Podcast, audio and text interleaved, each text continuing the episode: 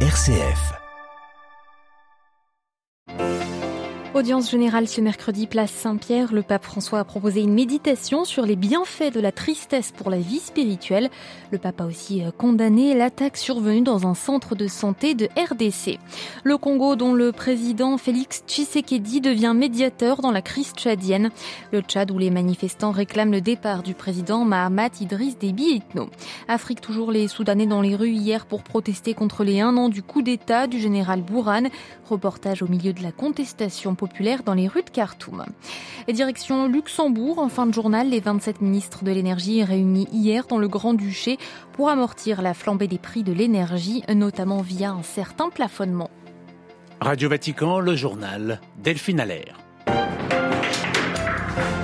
Bonjour, la tristesse bénéfique à la vie spirituelle, c'est l'enseignement proposé par le pape François ce matin lors de l'audience générale du mercredi, place Saint-Pierre.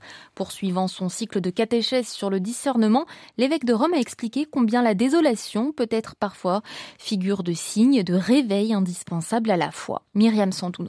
Le discernement n'est pas d'abord une procédure logique, il concerne les actions ayant une connotation affective qui doit être reconnue parce que Dieu parle au cœur, rappelle François. Pour lui, la désolation est donc un objet du discernement. Elle possède certes un côté dangereux, mais aussi un côté salutaire pour l'âme. Il convient pour cela de déchiffrer cet état d'esprit avec l'aide d'un guide sage.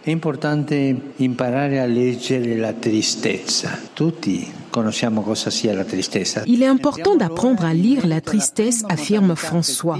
Elle est aujourd'hui considérée de manière négative, pourtant elle peut être un signe d'alarme indispensable à la vie. Le pape a invité ceux qui désirent suivre le Seigneur à ne pas se laisser égarer par ce sentiment et abandonner la prière, car le chemin vers le bien exige un combat et une victoire sur soi-même. Myriam, Myriam. Le pape François, horrifié par les violences en RDC à l'issue de l'audience générale, l'évêque de Rome a fermement déploré les attaques de ces derniers jours dans un centre de santé de Maboya, notamment dans la région du Nord Kivu. Sept personnes, dont une religieuse, y sont décédées. La RDC, où le président Félix Tshisekedi a été désigné médiateur dans la crise tchadienne. C'est la décision issue hier d'un sommet extraordinaire de la communauté économique des États de l'Afrique centrale organisé à Kinshasa, soit cinq jours après la répression sanglante des manifestations qui ont fait au moins 50 morts et 300 blessés au Tchad. Quatre présidents, dont celui du Tchad, du Congo et de la Centrafrique autour de leur homologue de la RDC, ont donc pris part à ces travaux. À Kinshasa, Pascal Moulécois. Pour les chefs d'État réunis à Kinshasa, malgré les vives préoccupations de la Commission de l'Union africaine, il n'est pas question d'isoler les Tchad. Ils ont même demandé aux Nations unies et à l'Union africaine de renforcer les appuis notamment diplomatiques et financiers pour la transition tchadienne.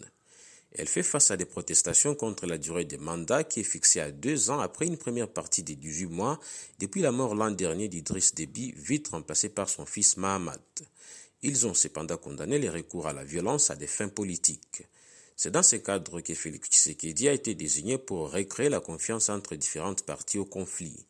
Il sera appuyé par deux personnalités dont les ministres congolais de l'intégration régionale et le président de la commission de la CIAC, l'Angolais Gilberto Dapiedad. Ce sont les deux hommes qui vont faire le suivi de la situation au Tchad au quotidien. Pascal Moulegua, Kinshasa, Radio Vatican. Trouver une solution pacifique et durable au conflit éthiopien, c'est l'ambition des discussions en cours à Pretoria, la capitale sud-africaine. Elles réunissent rebelles tigréens et gouvernement éthiopien. Ces pourparlers se termineront dimanche. Ils se tiennent sous l'égide de l'Union africaine.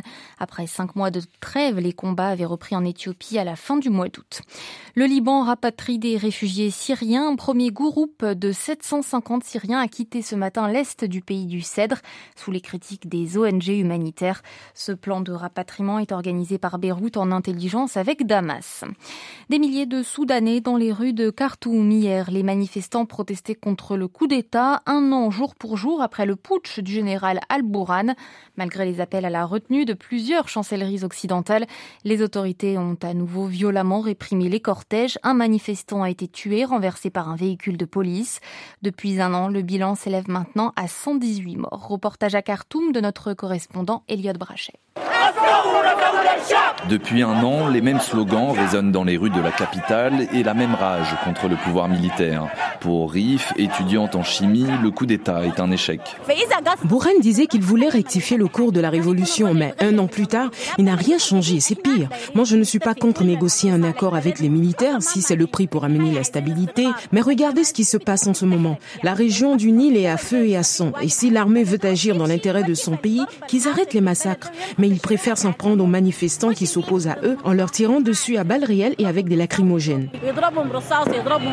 Pour l'anniversaire du coup d'État, les manifestants sont plus nombreux que d'habitude dans les rues, des foules immenses qui finissent par reculer face aux tirs de gaz lacrymogène. Chaque semaine, le même scénario se répète, déplore Walid, un ingénieur.